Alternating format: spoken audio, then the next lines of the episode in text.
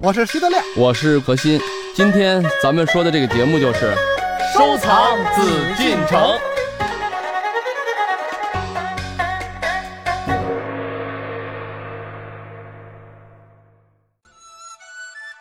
好，欢迎朋友们继续来关注《艺海藏家》，我是永峰。今天是我们收藏紫禁城的日子，和您一起来了解明四家的故事和他们的艺术风格。我们特地采访了台北故宫博物院书画处副研究员陈韵如，以及我们栏目的老朋友何欣。那么在今天的节目上半段，我们了解了明四家这一概念。他们呢是在苏州一带声名显赫的四位书画家，分别是沈周、文征明、唐寅和仇英。因地缘关系呢，也被人们称为是吴门四家。那么，为什么沈周在明四家中居于首位呢？接下来，我们有请何老师为我们说一说。欢迎走入艺海藏家。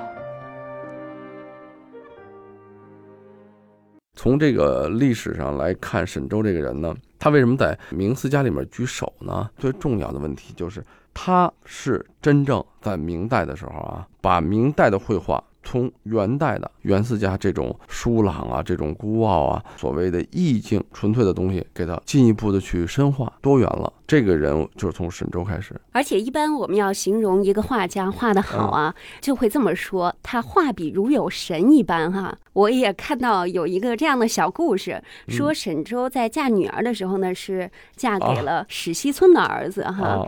但是呢，他作为父亲来说，嫁女儿是要陪嫁妆的。但是嫁女儿的时候呢，也没钱添置一些物品嫁妆，然后呢，就拿了一个旧的竹橱，装了一些画儿当做嫁妆。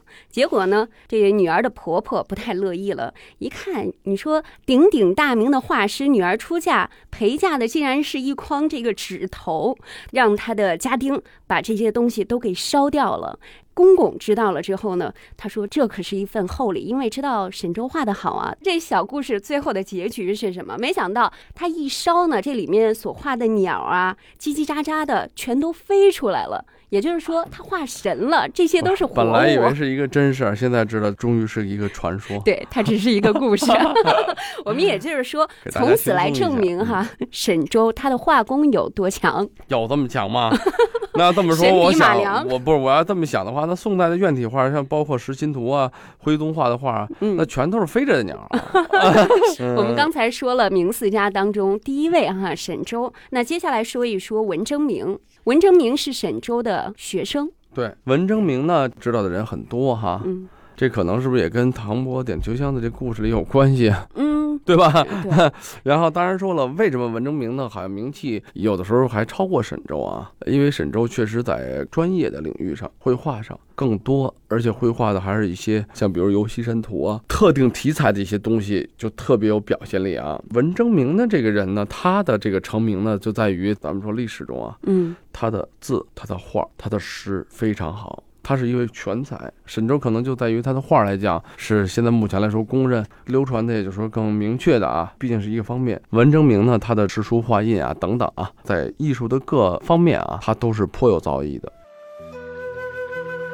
文征明初名毕，后以字行，号衡山居士，常州（今江苏苏州）人。嘉靖初曾任翰林院待诏，不久辞归，供诗文书画。绘画擅长山水、人物、兰竹、花卉等。山水画画风呈粗细两种面貌，粗笔源自沈周吴镇。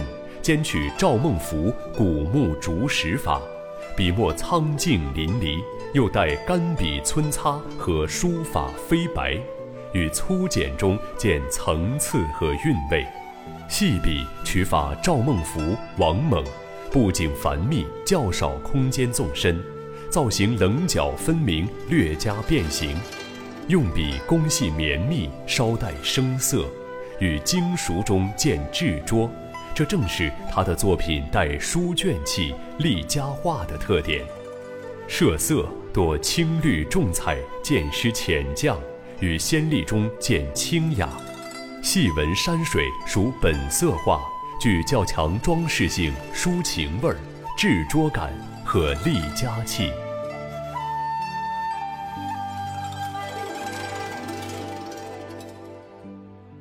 文征明的字感觉是什么？为什么有天赋的人啊，就真是说大巧藏于拙呀？嗯，这句话就是真正很精妙，好像很巧的、很漂亮、艺术格调很高的东西，实际上看似是有些拙的。恰似文征明呢，我说啊，可能有点抽象吧，我就这么跟大家讲，就是文征明的书法，你要从它的结构结体来讲，嗯，它是很大胆的，就非常的奇巧险峻的一种结构字体。觉得这个肩架结构都不稳，对，但它恰恰很稳啊。嗯，按理说它是很奇俊奇巧的这么一个字，但是它的笔画很厚重，用笔很扎实，甚至呢有些笔我认为就是秃笔，因为这个秃笔不是一般人能用的。从二王以来啊，中锋行笔，我们讲究的是中锋的线条，嗯，力度，秃笔是中锋就很少了。秃笔它就没有这种中锋的这种力度的时候，你怎么能把它的字的笔画表达出来？力量、力度，包括它起笔的时候就会显得很笨拙，因为它没有很灵巧的这种起笔的这个效果。收笔也一样，但是恰恰呢，用类似这样半秃不秃的笔写出了一个很稳重的、很扎实这种线条的同时，又配上它一些奇峻的一个结构，那这个书法变得就有意思了，就非常耐看了。就可以欣赏的东西很多，从此就可以看出来，这就是文征明啊，他有天赋、有表达、有想法的这么一个创作吧。这是我从他的书法来讲。那那要是如果从他的绘画，早期的、中期的，还包括晚期的也都有。他既然是咱们就说是沈周的学生辈儿啊，他肯定呢，他的面貌必然的话会受这个沈周的影响。嗯，那就是说刚才咱们说的也有粗细的这种效果的分别，率意表达和这种比较工整啊、严谨的一些创作。但是呢，他的这个山水画啊，因为我不知道这个永丰你看没看过？我看过，嗯，比如说《绝壑高闲》这幅画，这是一个文士哈和他的小侍童服侍他坐在悬崖之上，而另外呢，在画面的左下角有一位执杖的高人，他们相视而望。这样的一个场景，然后对面呢是有瀑布流泻下来。我想知道，就是你要给你最大的文征明的作品的感受是什么？哎，你觉得他的画跟之前的？元的呀，跟宋的肯定有不一样的风貌，包括跟沈周，对吧？那他区别于之前的这些艺术家们，给你的感受是什么呢？我觉得他好像这种心思应该是非常细腻的一个人，他所画出来的画呢，有一种情境，就比如说我刚才所说到的这两位画中人物之间的对视，就这种细腻的眼神的触碰。本身的真正的艺术家心思一定都会比较缜密，虽然他有些形式很豪放，但是他的创作的灵感和心思一定是很缜密的。嗯，因为不缜密的话呢，他就无法去创作出一些很精彩、很打动人心的那种东西。很多好的艺术品，它就在某一方面触动你人内心最脆弱啊、最敏感啊、感受最强的那么一点。但是我想给大家说的俗一点吧啊，因为我刚才想问问永峰，就是我想知道，如果大家再去点击电脑看的时候，你们的感受是什么？有可能像永峰那样，哎，不错啊，画的还挺细的。但是真正从大的风貌来讲，文征明的东西就比沈周的东西还要有书卷气。还要含蓄，我说的含蓄的概念就是还更在骨子里头那种文人的气息会更强。因为沈周的东西看多了的话，你就知道他就是一位画家，艺术的笔法、用笔啊等等无可挑剔，非常好。但是文征明呢，不从这上面取胜，当然他的用笔功力也都没有问题。为什么他写书法呀？他对这个抽象的情感、抽象的构图啊、抽象的理解更多，也就是说他的作品中更具有那种。咱们来俗称一点写意啊，更具有这种抽象的这种内在的东西在里头。何老师为我们阐述了文征明绘画的特点，通过对比观看作品，我也有了比较深刻的理解。所以，我们在这儿呢，也要提醒我们亲爱的朋友们，您在收听我们节目的时候呢，不妨点击相关权威网站，打开文征明的作品，对照理解他画作的意境。或者呢，您可以寻找正规的图录画册来体会他的作品风格。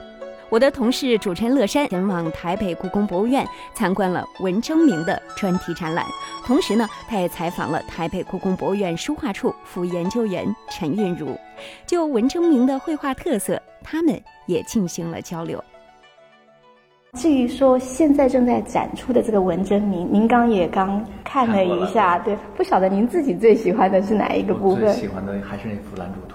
哦，您喜欢对《兰竹图》的这个笔墨的效果特好，对不对？对，就是那个整个墨色本身还有一些透明感。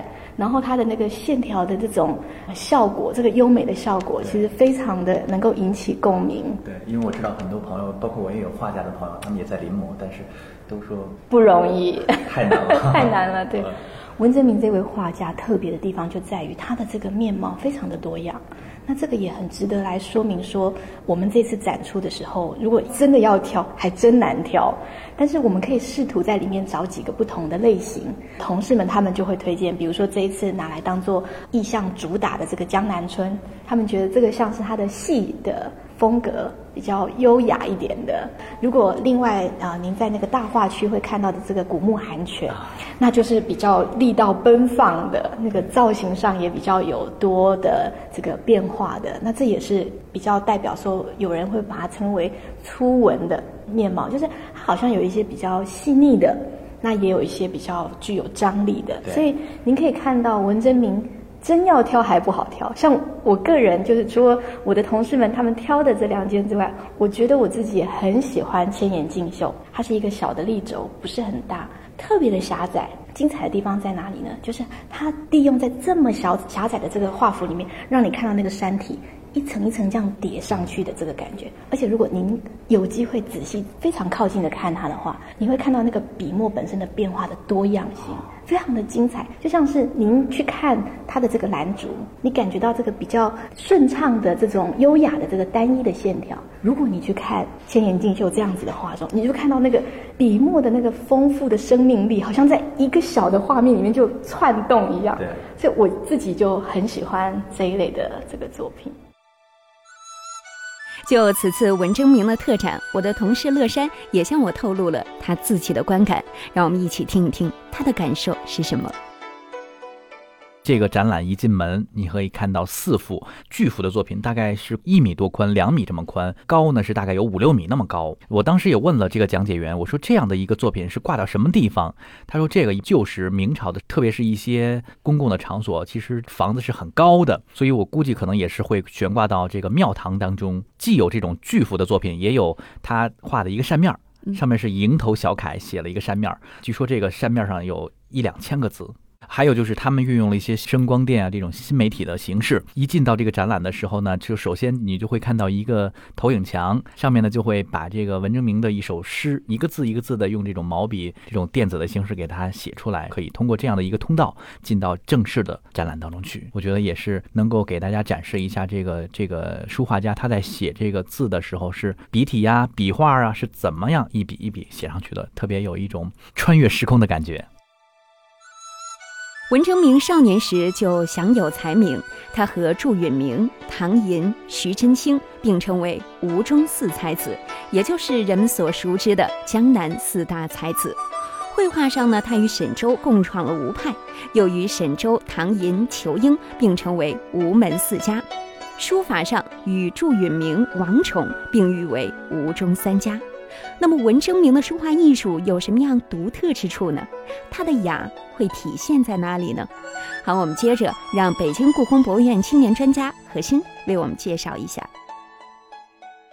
文征明的东西呢。大家一看跟别人不一样了，嗯，跟之前我看到的又不一样。为什么？他的书卷气，他的雅，他画了很多作品，不管人物，这里面他的雅跟后面咱们要讲到一位唐寅的俗，实际是成对比的。这四个名气最大的有可能是唐伯虎，但是水平最高的啊，应该就是什么文征明和仇英。因为沈周是老一点，所以他的东西啊，更多的啊，被大家的营养吸取的很多，包括文征明，包括咱们后面的仇英，都吸取了很多沈周的东西。但是呢，正因为吸取了他很多东西，反而在某些方面去超越。艺术的角度来讲，文征明不回避什么像元代赵孟俯的抽象啊。包括元代的那些作品的好的东西，宋代作品好的东西，装饰性啊、抒情性啊，包括那种咱们说质着感很重要。一幅作品画的很华丽，但是让你看完了以后就没有心思再看第二遍的时候，说明在你脑子里没有留下痕迹。当一幅作品看似啊，为什么你看咱们说看齐白石先生的画，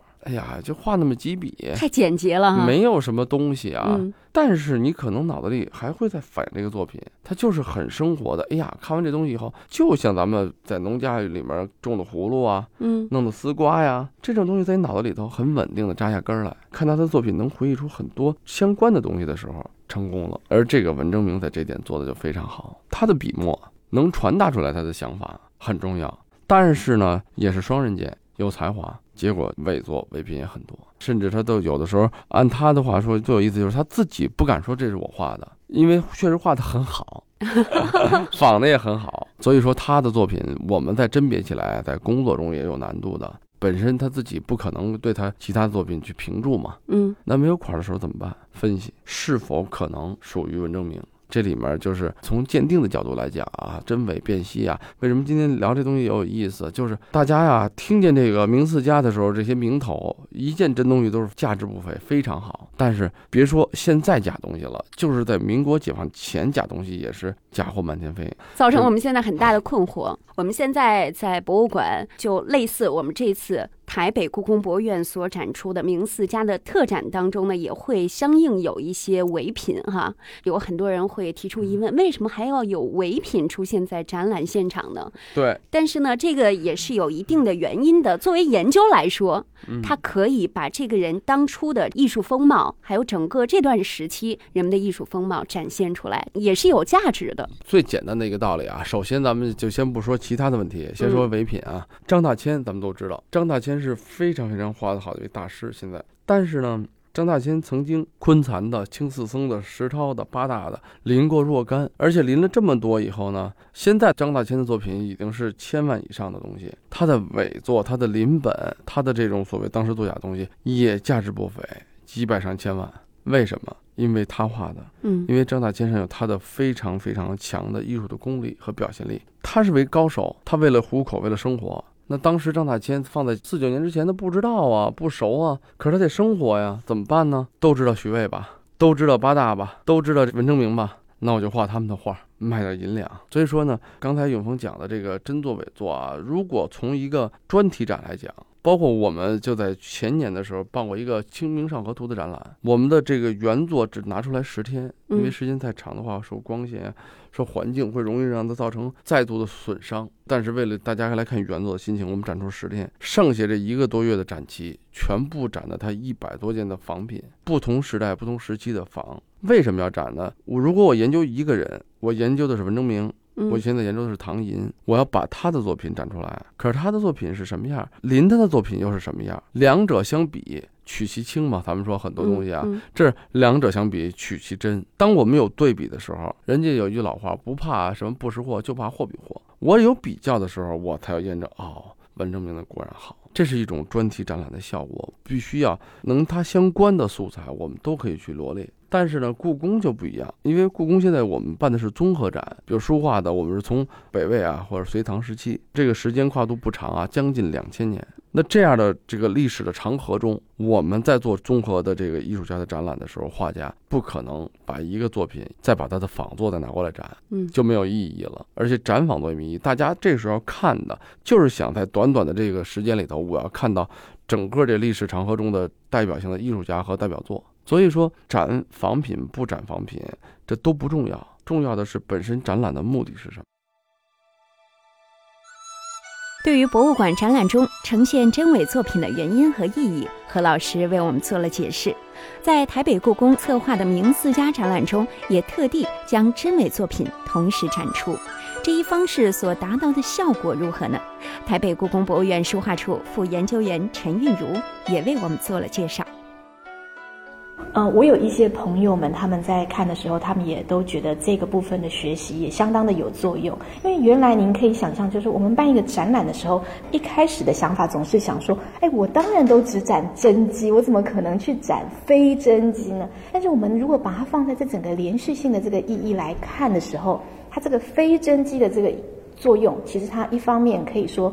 怎么去了解它更多元的面貌？这是一个。再来就是说，其实我们也在这个过程开始学习，或者说让更多的人了解这个所谓的作品的临摹多本的这种参考的展现。那我觉得这也是一个很好的一种博物馆应该扮演的一个教育的角色吧。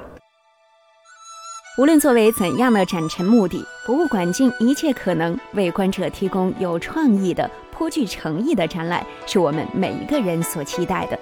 这次台北故宫博物院所策划的“明四家”特展，在展陈中也很用心思。